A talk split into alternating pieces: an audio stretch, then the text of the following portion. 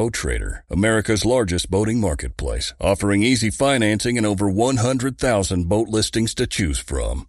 Sell, find, and finance new or used boats on America's largest boating marketplace. Visit BoatTrader.com to get started. Hunting boots are a critical component of any successful hunt. Whether walking a short distance to your blind or trudging miles through rugged terrain, your feet are carrying the load. Without the right boots, you could give up early and lose out on that trophy just over the ridge. At Midway USA, we make selecting boots for your next hunt easier. With just a few clicks of a mouse, you can decide on what's important, like waterproofing, insulation, size, width, and savings. For just about everything for shooting, hunting, and the outdoors, check out MidwayUSA.com. At Midway USA, we know the AR 15 is one of the most popular rifles in modern American history. Known for its modularity and widespread use, it's often considered essential to any gun collection. The essential things you need to run an AR 15 are usually always in stock during shortages, things like magazines and 5.56 ammo. Whether you're looking to buy a new AR 15 or buy parts for your modern sporting rifle, log on and for just about everything for the outdoors, shop MidwayUSA.com.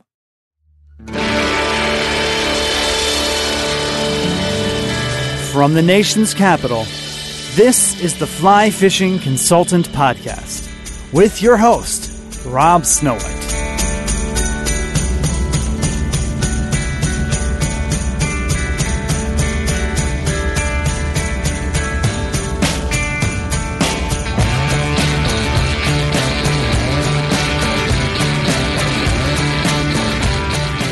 Thank you for downloading the Fly Fishing Consultant Podcast. I am still Rob Snowhite. This is Series 2, Episode 55. I finally get a chance to interview George Daniel, straight out of central Pennsylvania in the home of eastern trout fishing. You'll find George often fishing with his family, or working in the shop, or guiding. This is my chance to sit down and ask him some of the questions that I've been meaning to ask him for years. This podcast is brought to you by Risen Fly. All right, so where where are you right now? The state I'm in central Pennsylvania at the moment. Where we currently reside uh, with my with my family. And you also have trout water like in your backyard. I do. I mean, we live right in central Pennsylvania, and I'm on literally maybe a, a rock and a half uh, length uh, away, uh, throw length away from my favorite trout stream. So, yeah, so you know we have access to water about one minute outside my door, and then in any direction, I have some of the the best trout fishing in Pennsylvania, all within you know 20 to 40, 44, 45 minutes respectively. So I'm kind of in the thick of things right here. I think that explains a lot about what we're going to talk about today. Uh, so you grew up in that area? I grew up north, just north of here. So I live I lived right on the Pennsylvania New York border. So it's it's a county called Potter County, uh, also known as God's Country. It's just it, it's in the sticks, um, in the middle of nowhere. And that's what's cool about that spot in that location. It's it's one of the spots or areas in, in the state that really has never seen any economic boom, uh, so to speak. So what's nice is when I go back there, it, it, looks the same way as it did, you know, 20, 25 years ago. Uh, it's basically lots of state land, remote, uh, a couple towns, but yeah, just uh, I grew up in the in the sticks, so I lived on the headwaters of Kettle Creek called Germania Branch. Uh, there was this little beautiful brook trout stream that flowed right past my my front door. Uh, that was probably about 30 feet in front of my door. And what was great about it, it was a kids only section, and I was the only kid in the entire village that actually fished. So, up, yeah, so up until the age 14, I, I had my own private brook trout fishery, wow. uh, and it was just a. And we were a one car family. My father worked up in Lower State, New York, so the summers I had nothing to do but uh, get in trouble or go outside and uh, spend time on the water or, or in the woods. So it was uh, it was probably one of the best experiences I think any kid could have growing up, uh, especially if they were interested in the outdoors. So what got you just out out there? Was it parental influence, or you just exploring and your parents supporting you? Yeah, my father. My father was the, the, the person that got me interested in fly fishing. He was a very impatient bastard. I had no patience whatsoever, but he at least introduced me into the sport uh, and got me going. And took me a few, some spots uh, here and there, but you know, so he kind of wet my whistle on that front. But it was my mom who really spent a lot of time. Just she she would drive me around, or if I had my Huffy bike back in the day, I think you remember those old little Huffy bikes. I would drive ride my bike down, uh, you know, four or five miles down and and fish all the water. And she would eventually pick me up, but she was the one that really kind of nurtured uh, my my love for, and passion for the game. And, and that went on until I was about 14, 15. And then at that, that age, my family relocated because of a job situation down into the state college area where we currently live. And, and that's really where I got my, my formal education growing up. You know, everyone knew the names Joe Humphreys and George Harvey, especially in our area. And I basic, basically grew up idolizing these guys. And eventually, when I was 16, I was able to drive, ran into the fly shop, and finally crossed paths with Mr. Humphreys.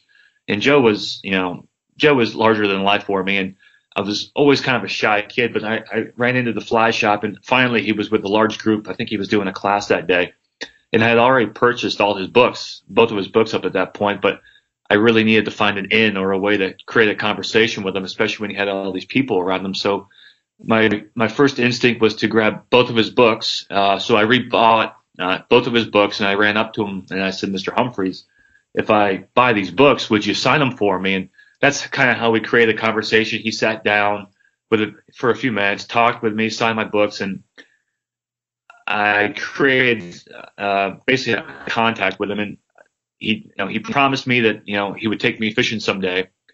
So basically, after about a year and a half of me just hounding him. I mean, contacting him nonstop, calling him nonstop, you know, basically once a week saying, when are we going fishing?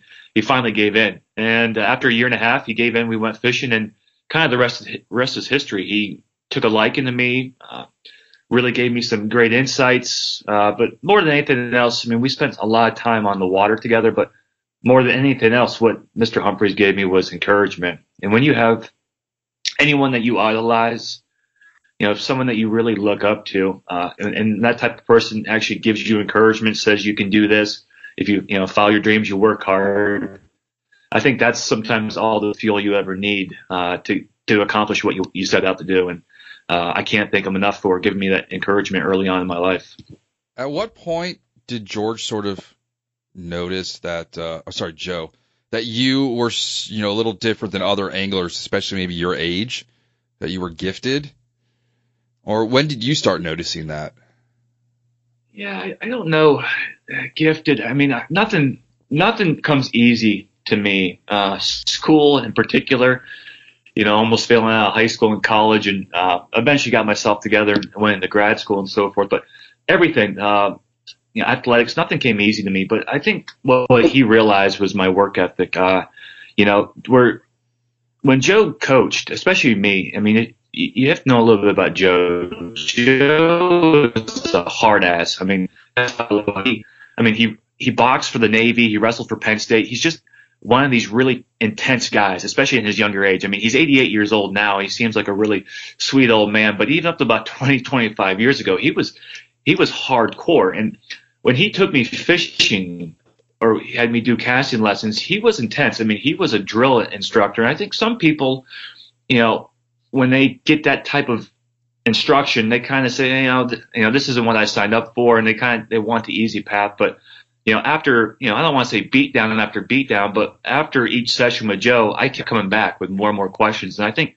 that's kind of that's what kind of kept him uh, kept his interest piqued in me because I just I was hungry for more and more, and, and he realized I wanted this more than anyone else, and I think that's what kind of kept him uh, helping me out along the way. That's interesting. That he was really that dedicated into teaching you fly fishing. I don't I don't say it's a sport. It's a way of life. It's the way I see it. Um, oh, absolutely. And do you definitely think not a sport. Uh, his active lifestyle in his youth is why he's still so active today? Oh, absolutely. You look at guys like I mean, even George, George Harvey. I think he lived up into his uh, late 80s, but Joe is also 88.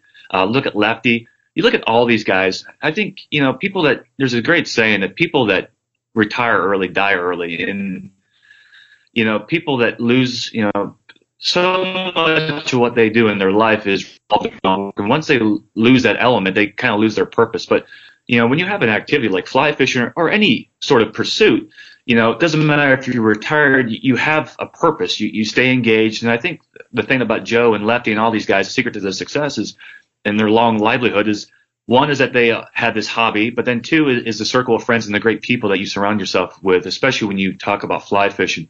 I think those two elements keep these guys alive and it just it keeps them involved mentally and physically. And I think that's I think that's the key to any you know long healthy life. Absolutely.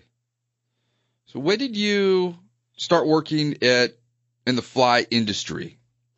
Yeah, Joe Joe got me started. I mean, really, you know, at age 18, um, you know, I started doing like clinics and workshops. And, you know, one of the cool things about Joe is, again, I, I mean, I still idolize him.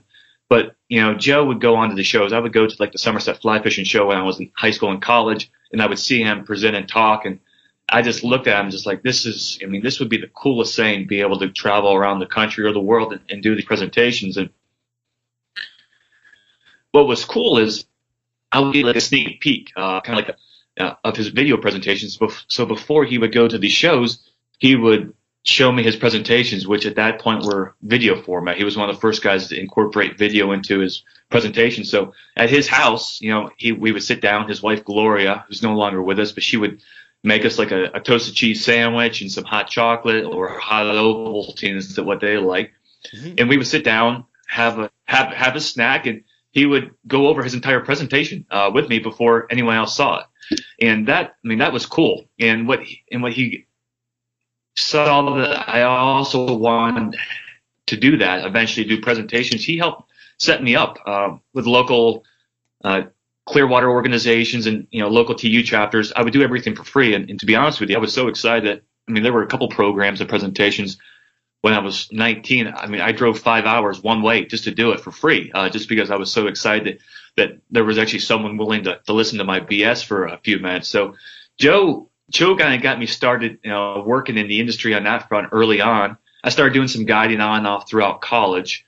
Um, worked for the Pennsylvania Fish and Boat Commission doing stream restoration, and uh, eventually went to graduate school, uh, Penn State, and then I, I, really wanted to teach college. Education was kind of my passion. I just, you know, I just love the environment uh, of education and learning, but higher education, once I was a graduate student, really realized I wasn't into that type of scenario. I just, I wanted something uh, a little, you know, a little more focused, and fly fishing was my thing. So Fly Shop, TCO Fly Shop came around coincidentally right at the time when I was getting out of graduate school. They offered me a, a full time position, and, and uh, we kind of went from there. Where is the shop located? Still is. This shop yeah, shop. I mean, they have a couple locations, but the shop I was responsible for working at first assistant manager, then I ended up managing it for a year or two, was State College location. What does TCO uh, stand for? If you're not uh, from around the East TCO, Coast. Yeah, TCO yeah, so a lot of people think of it as they always call it TFO. You know, like we love your rods. I we used to get these phone calls like love your rods, but uh, TCO is Temple or T- Tulpehocken Creek Outfitters, uh, which is a stream that flows through the town of Reading, uh, Pennsylvania, southeast Pennsylvania, and that's where uh, Tony Gehman okay. Uh, was uh, the owner and started TCO back in the I think 1990. But since, since then, he's opened up several locations, and now I think he has five brick and mortar stores. So a very successful. Yeah, so the, the old Yellow exactly. Stores now TCO. Haven't been up there yet. I haven't been to Pennsylvania to fish in a long time. Speaking of Pennsylvania, you guys, is it just the the geology, the hydro? It's you have different water in Pennsylvania that allows for these trout to grow.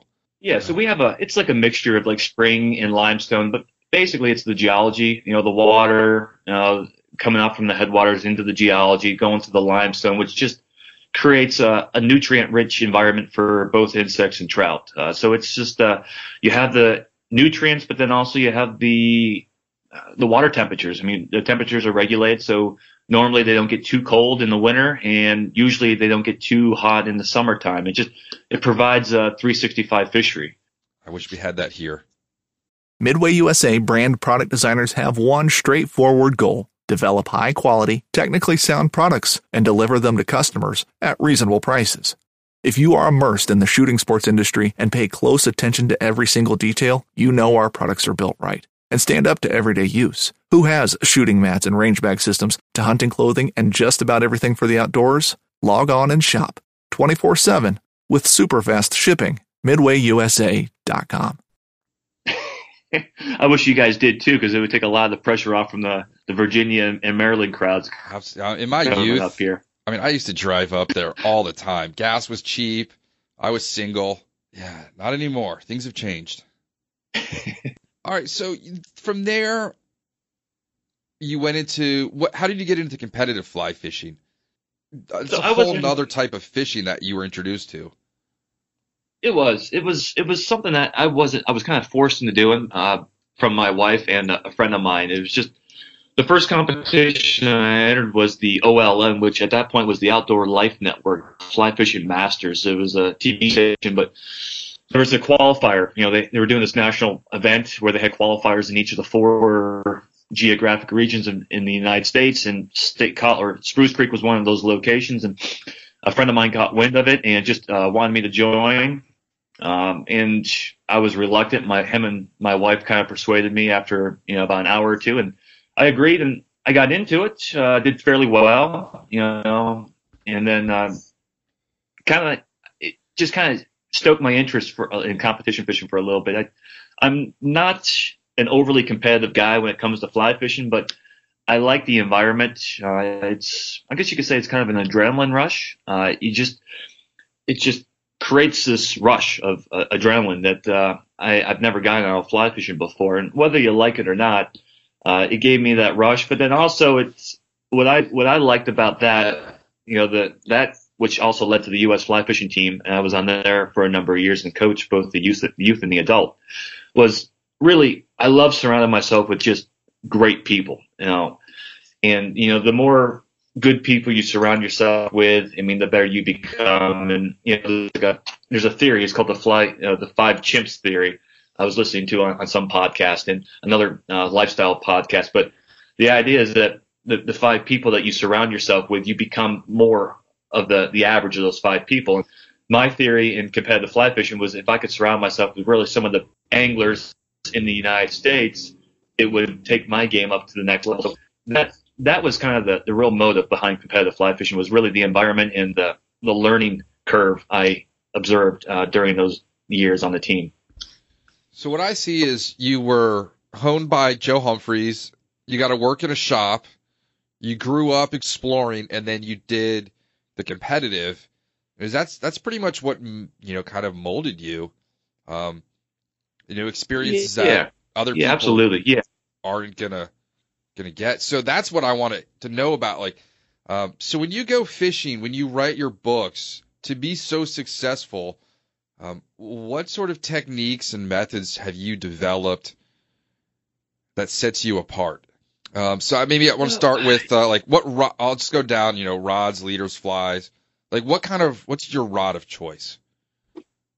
So whether whether we like it or not, I mean, we we live in a specialized world. So before you know, I, I, really I try as much as I can to become a minimalist. Try to find like one or two rods that can do a little bit of everything.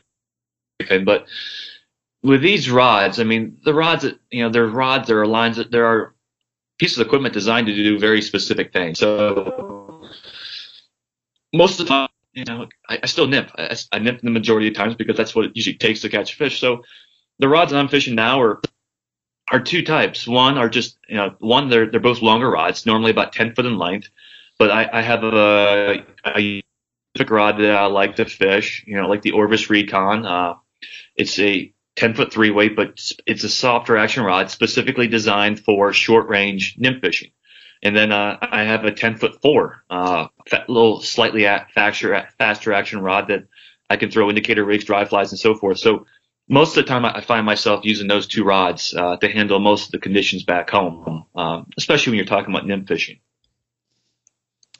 And then you've developed, when I flip through your book, there are leader formulas that you don't get by just going out a couple times. I mean, you've put the work in to figure out what leader lengths you need for all these specific, I guess, types of water you're fishing. How did you come? Is just practice, research, R and D. Yeah, a little bit of everything. I mean, definitely, yeah, field tested. But you know, one is, you know, as I, as they say, if you ask 10, 10 of the top nymph anglers what their favorite leader formulas are, you're going to get ten different answers. But it was just kind of talking to people myself, finding out what the leaders that they like, and create a baseline for me. And then lots of it was just R and D. I mean, just time on the water and just checking things and, and, and making you know keeping things that work for me and taking things off that didn't work for me and and I think you know my my approach to education and, and teaching and writing. I mean, I write for more of the intermediate to advanced, and I'm not saying that because uh, you know I'm a snob towards those people, but you know there are, when I teach, you know I, I look at people in two ways. One that are complete beginners, and when you have complete beginners and people like that, like my books are not designed for complete beginners. People, um, you know, I can tell with some of the the, the, the comments I get on Amazon review or even just people when they talk to me at a show, sometimes they feel like the book is a little disorganized. And for a beginner, it is di- disorganized. So when I have a, when I have a complete beginner, I, you need to kind of restructure. I, I will give them specific guidelines saying, okay, this is exactly because they need, they need that structure. They need that foundation to start off with. So I will give them kind of a precise formula to kind of get them started. But as you and I both know, it doesn't matter if you're nymph fishing, fly. There is no specific formula because uh, on the water because every water type you fish every day is different. So what I what I love doing is is just prescribing, you know, just thoughts and ideas and concepts, ideas that go through my mind, the way I troubleshoot ideas. So there's no precise formula, but instead there are uh, maybe a, a, large checklist of items that go through my mind that I think about when I'm trying to troubleshoot situations and scenarios on the water. And, and that's why I think my books and my writing and the way I teach is more geared towards people that already have that foundation, that nymphing foundation, and then can kind of take it to the next level and, and begin looking uh, positively or negatively their their outcome. Do you have a brand preference for the leader material you use? You know, no, I'm I'm a human guinea pig. You know, I really am. I mean, you know, I'm always experimenting. You know, and that's one of the good things about being out of the comp scene is, you know, when you when you're comp fishing, you'll learn is, a is lot, but comp you get fishing. you- is that how it's referred to on the circuit? That's like the slang. correct. Yeah, comp.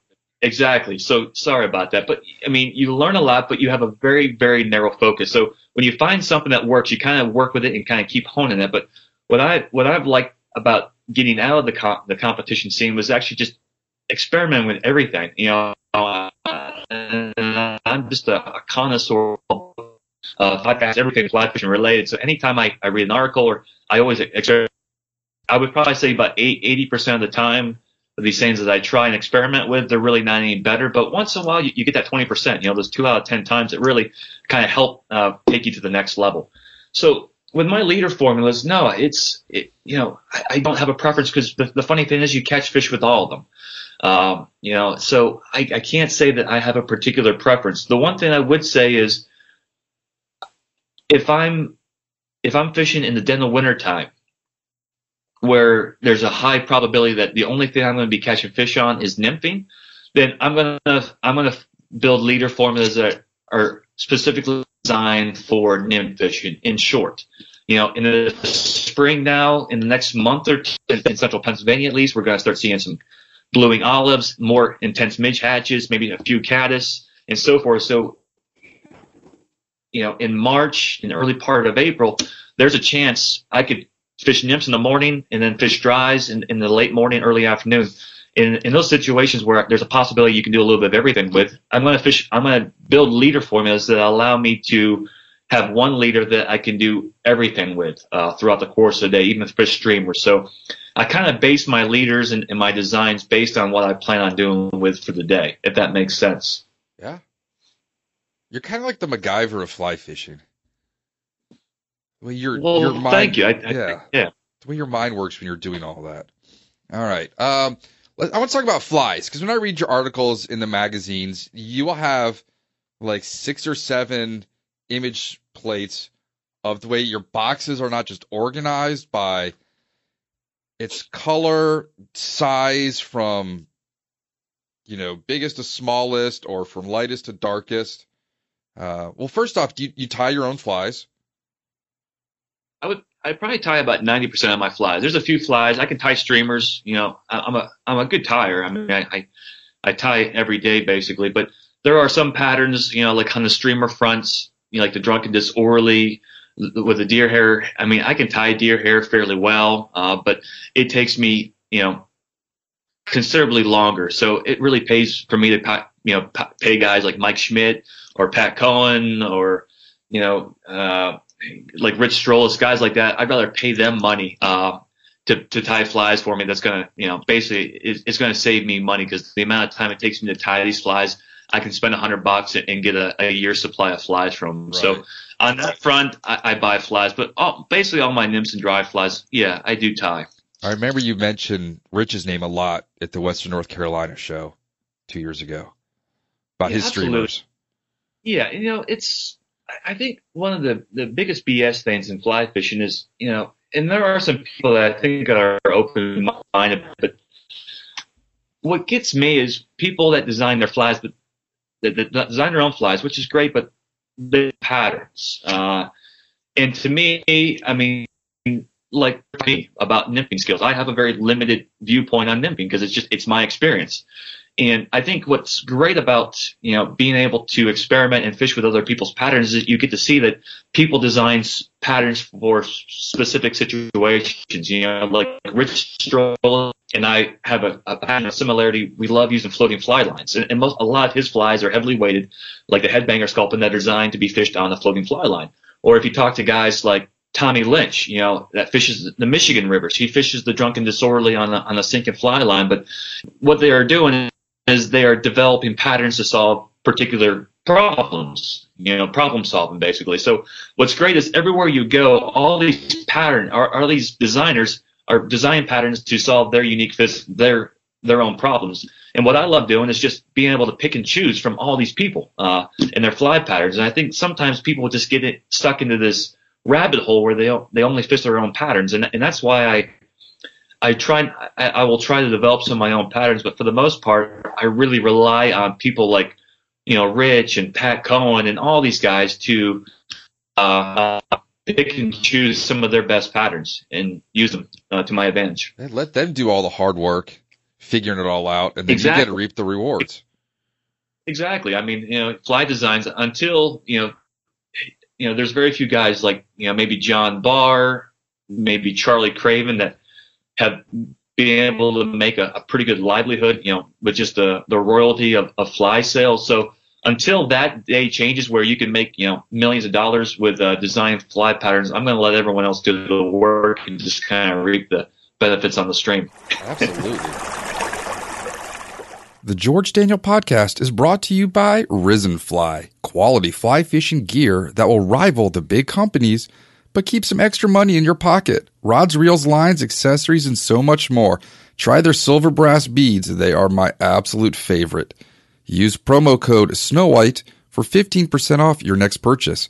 RisenFly.com for more information. Uh, so when you your fly boxes look like the ones like the ones in the photos, are those what you so, fish with, or that is that for photographing? So no, uh, back in the day when I was in the competition scene, I had my boxes were very well organized, specifically designed for weight. And just you know what you need to understand in the competition rules.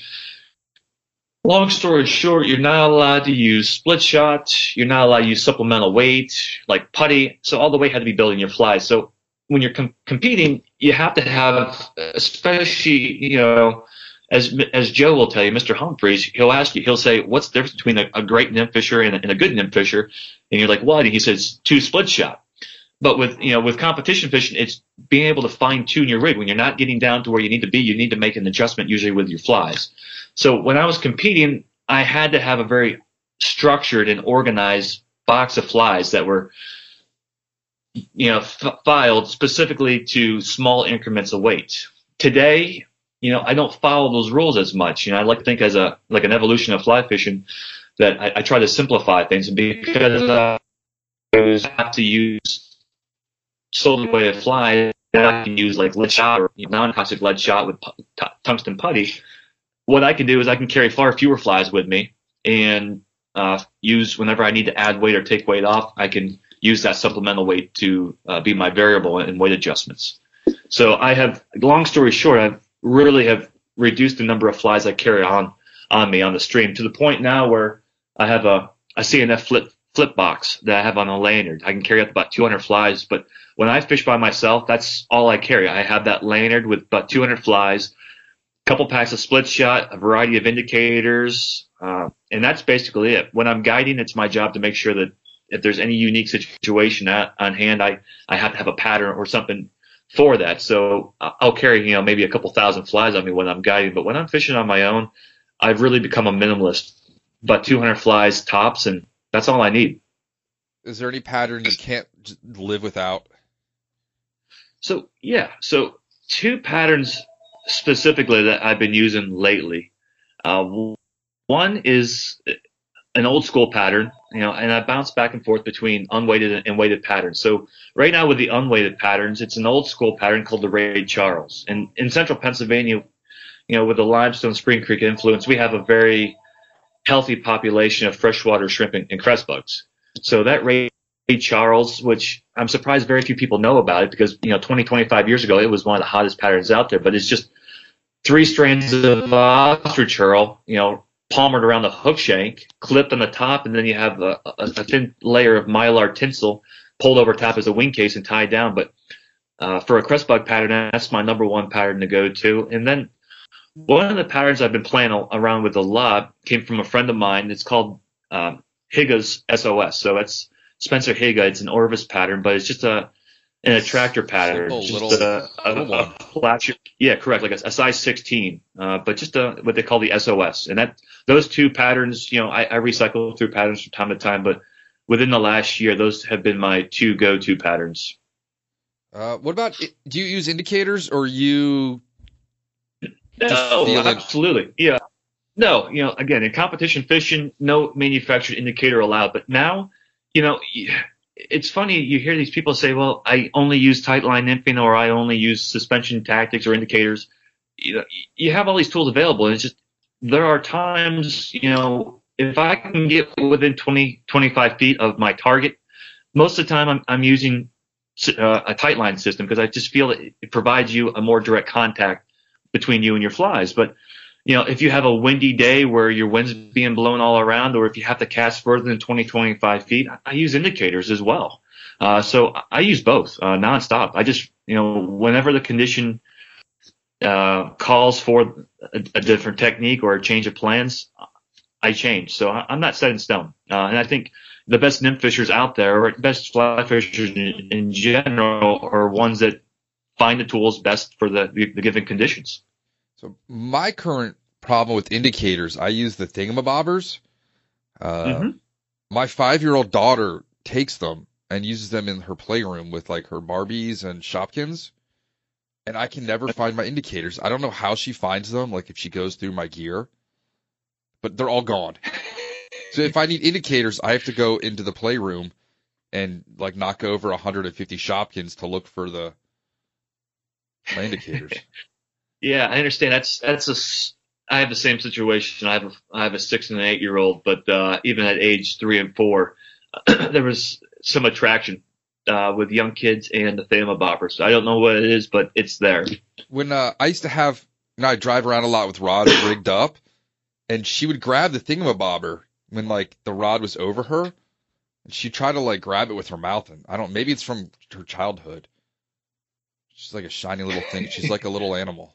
All right, Good so times. um, when did you decide to start putting your experiences into writing and say, you know, I want to be a, a magazine writer? And then at what point were you like, I'm going to put this down between, uh, you know, covers on a book? Fishing like a local isn't just about catching fish. It's about connecting with the environment and the people who call it home.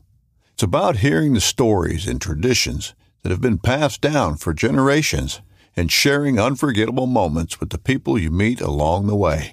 Fishing like a local is having an experience that stays with you forever. And with Fishing Booker, you can experience it too, no matter where you are. Discover your next adventure on Fishing Booker. Uh, sure. You know, I never, I still don't consider myself of a, a writer. I'm more of a technical writer more than anything else. But, you know, if you were to ask my, my English high school teacher or my English college professors that I was going to be writing a book, they probably would have laughed their ass off and maybe laughed you out of this podcast. But it wasn't until 2000, I think nine, uh, when uh, Jay Nichols, who was you know uh, who's a publisher uh, for Headwaters and also acquires projects for Stackpole Books, and, and after one of my presentations, and just I guess liked the way I presented information on the technical front, and, asked me if I would be interested in, in maybe writing a, a book for him. And it kind of went from there. And at first, I, I, would have to say my, my writing was sketchy. It's just uh, again, it's it's very technical on that sense, but you know, the first the first time writing the the book was painful. I mean, I essentially rewrote the book four times. Uh, it was just a, a long, drawn out process, and then I'd like to think I'm getting a little better. Uh, so my streamer book that I wrote, Strip Set, that just came out you know, last year or a year and a half ago, uh, I, I had to write once, and I just, you know, I, I've, you know, I think in order to write, to be a better writer, I started doing a lot more reading, and I also found uh, references and resources on writing. You know, one of the, the best resources on writing I came across was uh, Stephen King on writing. That was his book.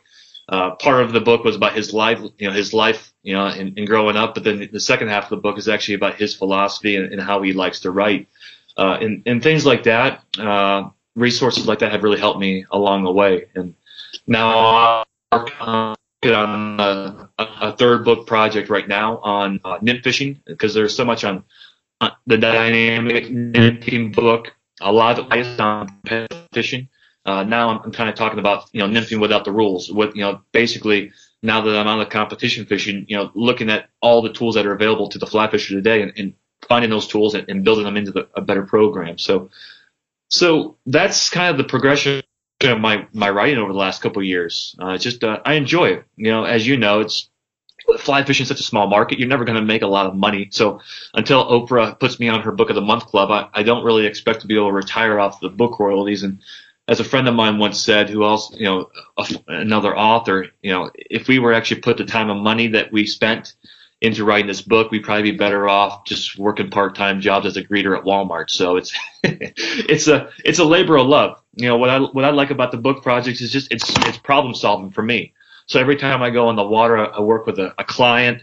There's always questions that come you know that come about, and you know sometimes I can answer those questions, and then sometimes I struggle to answer those questions and being able to help my clients. So I just I think you know my the way my brain thinks is I'm always thinking about better ways of explaining how to approach. Know, there's engineers, there's poets, and just and just trying to be able to explain these situations in in both contexts. Do you have like a little author's nook in your house where you're typing late at night while the kids are sleeping?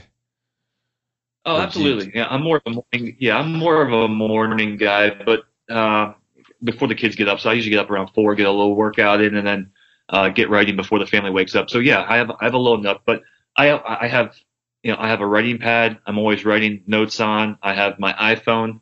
Uh, I'm always taking notes on as well. So there, every time I listen to a podcast or write a book, and I hear something that just jars my interest, I take a note down and, and, and just go from there. Or again, every time I'm on the water, you know, what I like is I like getting my rear end, my ass kicked half the time, and and th- those situations where I'm getting, you know, pummeled by the, the stream or the fish, it's just I write about it, I think about it, and try to go uh, approach it uh, with a with a different approach the next time I'm on the water. That's what I like about guiding is every client trip there's something new and something different that needs to be figured out or that just a new question comes up it's not like going to the office and you're you're doing the same thing every day, like punching papers or. Um, yeah, you're exactly right. I mean, there's a huge difference between you know because I worked retail in the fly fishing industry, which is basically a Walmart with fly fishing goods on the you know it's still retail, but you know as much as I like the retail end of things, it was it's almost like Groundhog's Day, especially like in in the month of May, the number of phone calls. How is Spring Creek? are the sulfurs on the water yet? I mean, I would answer that same question 40 times uh, in, a, in, a, in the course of a day, where it felt like you know you were in the movie Groundhog's Day. But you're exactly right on when you're guiding. Every angler comes from it with a different approach. Uh, they have different expectations. The water is always different. Fish are behaving usually in, in a different manner from day to day, and so it's just it's exciting to me because it just keeps it fresh uh, and keeps me very much engaged in what I'm doing. So you've got now how many books have you you've written? Two. You said third on the way. Third on the way. I'm working uh, now with uh, with Jay Nichols. So we're gonna I'm gonna start entering the the world of the the video market. So I'm gonna start doing some videos, uh, some instructional videos as well, which I think is very long overdue. But I just have been waiting for you know instead of just throwing some garbage out there. I kind of I needed to wait until I found the right people uh, to put a quality product together. I think uh, in the next year or two, I'm going to be releasing a couple DVDs on nice. tactics, uh, nymphing, uh, dry fly streamers, and so forth. Which magazines do you write for? Uh, I'm I'm a contributing editor to Fly Fisherman magazine. I've written for American Angler, Fly Tyer, magazine, but uh, I'm, you know, I, I guess you could say I'm very loyal to Fly Fisherman. So most of my stuff appears in Fly Fisherman. You know, it's once or twice a year. I don't, I have an opportunity to write a lot more, but you know, I, I don't like writing on deadlines. I don't like having, you know, have to write four articles a year. Whenever I have a, a thought or you know something I'm really passionate about writing, I will you know, approach Ross or someone at the magazine and say, you know, I would like to write about this, and we go from there. But uh, I only write when I really get inspired, uh, not because I have a deadline. The deadlines are no fun. I mean, I've got the deadline to clean the house today. and my wife's in Florida. Yeah, She's yeah. drinking Vinho Verde, looking over the Gulf of Mexico on Tarpon Drive at our friend's house yesterday. I was like, you got to be kidding me. And Well, the next hopefully week, she'll come back. Yeah, yeah, she won't yeah, bring she'll anything. have, she'll have a dude. Yeah, and then she goes to Well, well, well, Singapore on Sunday. I'm like, thanks. Leave me with the kid for two weeks. Um, so speaking of kids, how did you get you, on Instagram? Your kids are smiling all the time, holding fish, often a lot of big fish. Um, was it just natural for them to start fly fishing? You didn't have to like bribe them with. And I, you know, I promise to take my daughter out for pizza or a burger or something if she goes fishing. No, I think you know right from the very start, my wife and I run the lines. You know, and, and I'm not trying to offend people, but you know, we look at some people that we know and friends. They they get you know basically they let the kids kind of run the show uh, and let basically they become you know soccer moms and soccer dads where they get their kids involved with activities and then for the next six months they're traveling all over the northeast spending thousands of dollars and uh, on travel hotel rooms and taking their kids to soccer leagues uh, And they're miserable. we I, the parents here mis- are always complaining about getting up on Saturday to drive 40 miles in a November rainstorm to go stand outside while their kid plays soccer. Like that doesn't Yeah, and I sound like think- fun. Yeah, and, and sports are very important. I mean, you know, our kids will be involved in sports in some capacity, but not on that level. Sports are very good, I think, from a team st- understanding how a team works, work ethic. I mean, it basically sports kind of kept me from flunking out of high school uh, in my earlier years. But you know, my wife and I agreed early early on that we were going to make them part of our life. So right from start, I mean, we had Kelty backpacks. So as soon as they were, you know, old enough to go outside, uh, you know, six, seven months old, I had a Kelty backpack and, and we were taking them and we got them in fresh air right from the very start. And that's why we bought a house we did in the country where we can, we have, you know, small two acres, but we also have a stream. So we're out there every day. So right from the very start, they were introduced uh, into this outdoor activity. And, you know, the, the key with anything is, is making it fun. And that's the part my wife does. My wife is very good at making things fun. So, you know, at first we would start fishing, you know, for 15, 20 minutes, maybe get them into a couple fish or so. And then when they started like weighing their, you know, getting, you know, interested in fishing, you know, my, my wife would, you know, start throwing rocks, but doing all kinds of outdoor activities, packing snacks, but just making it fun for the kids. Uh, and then the most important part about teaching kids how to fish is the biggest mistake I see with parents is that they plan on fishing too, which you can't do that. So for each of my kids, you know, as much as I like to fish, the, the first six months I worked with both of my kids, I never fished whatsoever. Uh, I was on the water with with them nonstop, but I did not fish because when you fish, when you plan on fishing, you let your your child go by themselves. They get tangled, and then you're you, you, you just get pissed off because you're trying to fish and, and try to work with it doesn't you can't do two things at one time. You got to focus. So the one thing I would say I'm proud about with my with my myself is that I just discipline myself to just say for six months this is all about them. I'm going to get them with a strong foundation and focus on making them a better angler which we did. And, and now I take them out west every year. I mean two years ago I took my daughter out west uh, for four weeks. I took my son out for five weeks last year and then I'm doing another trip for six weeks this this year. We're gonna we're gonna drive out and they're gonna spend the entire summer out uh, out west with me. Uh, awesome. Waking up, going in the park, and and that's kind of I think uh, you know I think it's something that they're gonna remember for the rest of their lives, and I just don't want to miss that opportunity uh, to spend time with them and my wife. How'd you get them into tying flies? Because I'm trying to get my daughter to start doing some production tying for me like, give me, I need three dozen well, buggers yeah, by first, sunset. but no, it's just arts and crafts. That's what it is. So make things fun for them. Same thing with fly tying. So they see me time flies usually by a half hour, you know, 45 minutes every day. And so I have same thing with fly fishing. We start out with Tenkara rods, so they have their own equipment, which I think is very important. It, it creates a sense of ownership and responsibility. And same thing with fly fishing, with the fly tying they have a vise. They have a little Tupperware container with their names on it and tools and equipment. So that's that's theirs. Uh, and there's a pride of ownership there, and, and now they're excited to, to tie their own flies. And you know, it's not something that they do every night, but uh, with fly time. But we, especially with school, but we make it a point at least once once a week they're tying their own flies, and every day they're on they're actually outside at least getting 15 20 minutes of fresh air before they come in and do their homework. That's awesome. Do they have any like named fish you can see in the water? Like we can't catch that fish. That's our you know pet trout. No, unfortunately, yeah. The stream that I live on, these fish are, which is one of the re- it's one of the more challenging rivers. There's no Henry or or or Ed down there that we know of consistently. It's just like once in a while we'll see him uh, or her, but uh, more more often than not, it's just we, we locate another fish uh, from time to time, but there there's very little consistency behind our house, is what I'm saying. So, uh, no pet fish as of yet, but maybe as they get better, uh, better than their old man, maybe they're able to, to dial into the, their local fishery and figure out and develop a, a better relationship uh, on a daily basis with some of these fish. How often do y'all just kind of observe and not fish? Just like sit out, watch the bugs, watch the you know, the read some water, just watch the ripples. If I had a my wife stream, does that. I, yeah. I'd have a bench out there and just sit and watch.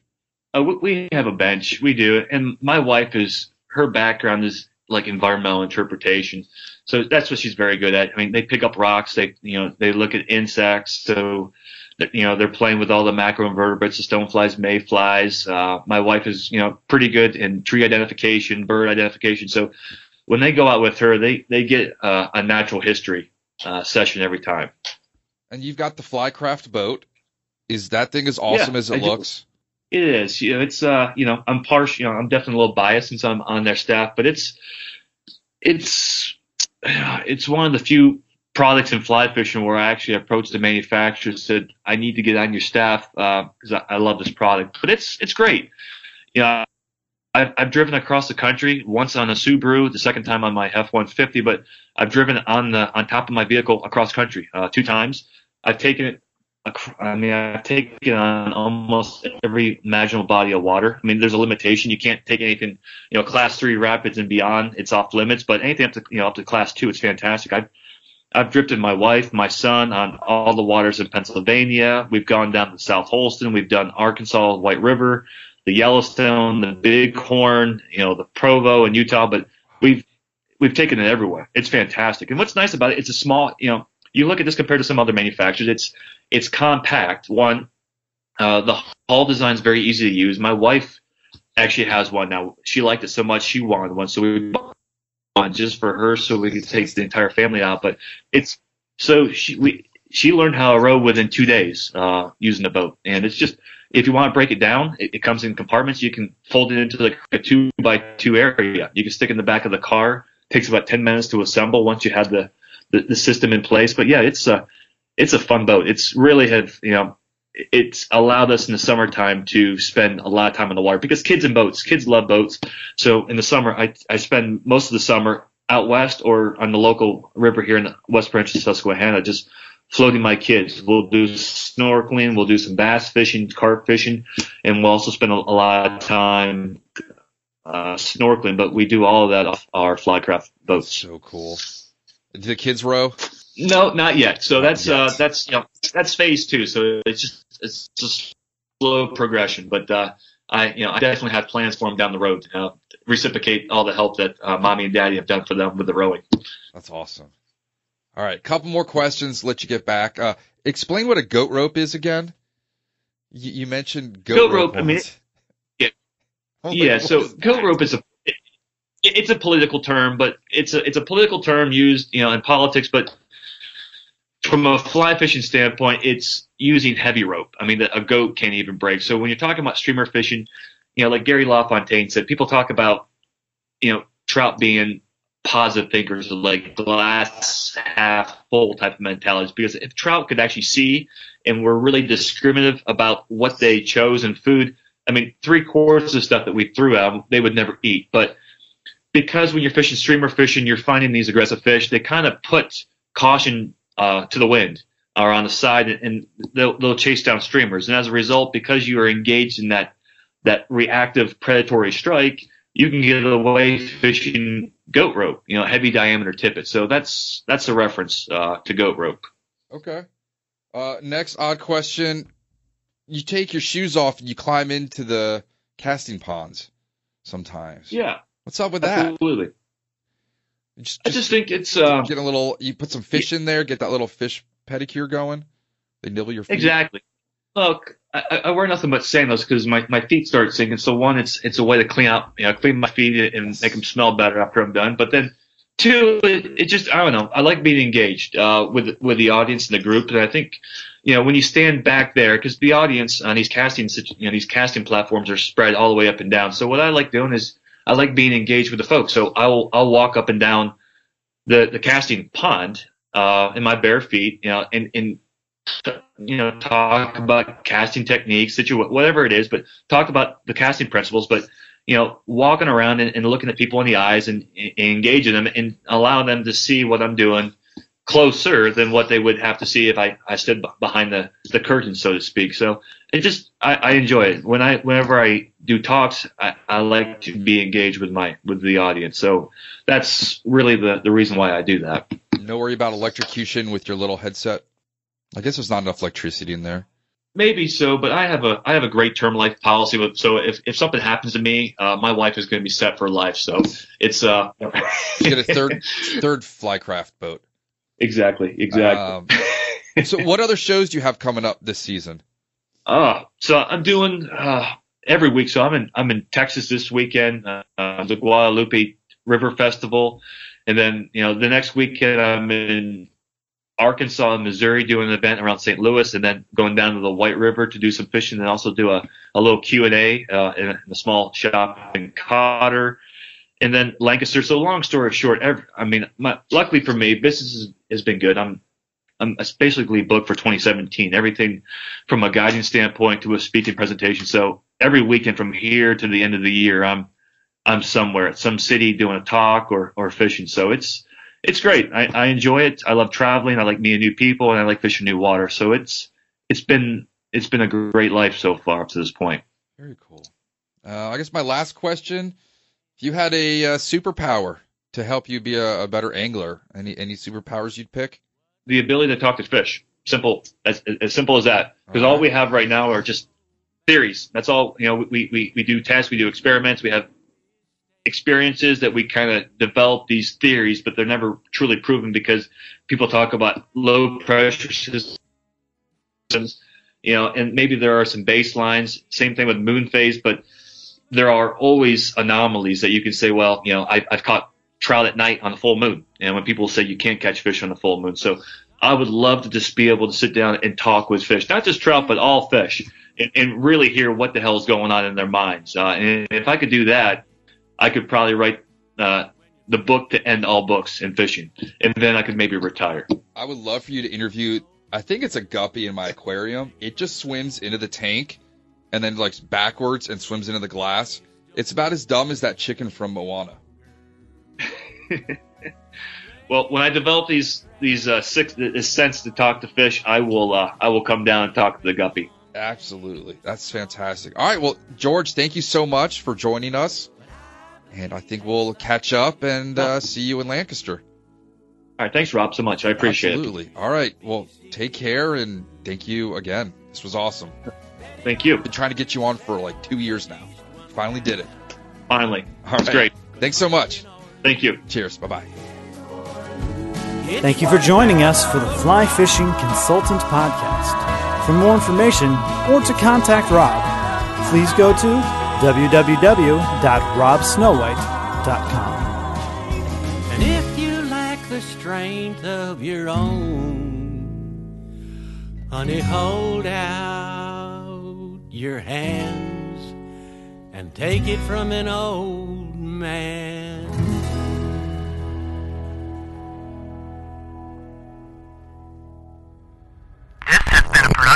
Freestone Media at freestone-media.com.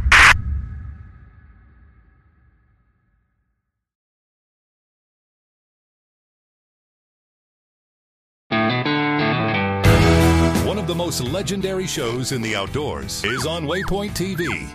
Don't miss Primo's Truth About Hunting, Wednesday nights at 7 p.m. Eastern on Waypoint TV, the destination for outdoor entertainment. I'm Will Cooper, host of HuntStand's Make Your Mark podcast. For even more content, be sure to watch the original films from HuntStand Presents on the Waypoint TV channel every Tuesday at 10 p.m. Eastern. Visit waypointtv.com to learn more. Brave anglers search for the one they call king, but who will take his throne? Tune in to Waypoint TV's Battle for Silver, Saturday, May 18th from 12 to 6 p.m. Eastern, presented by Abyss Battery. Waypoint TV,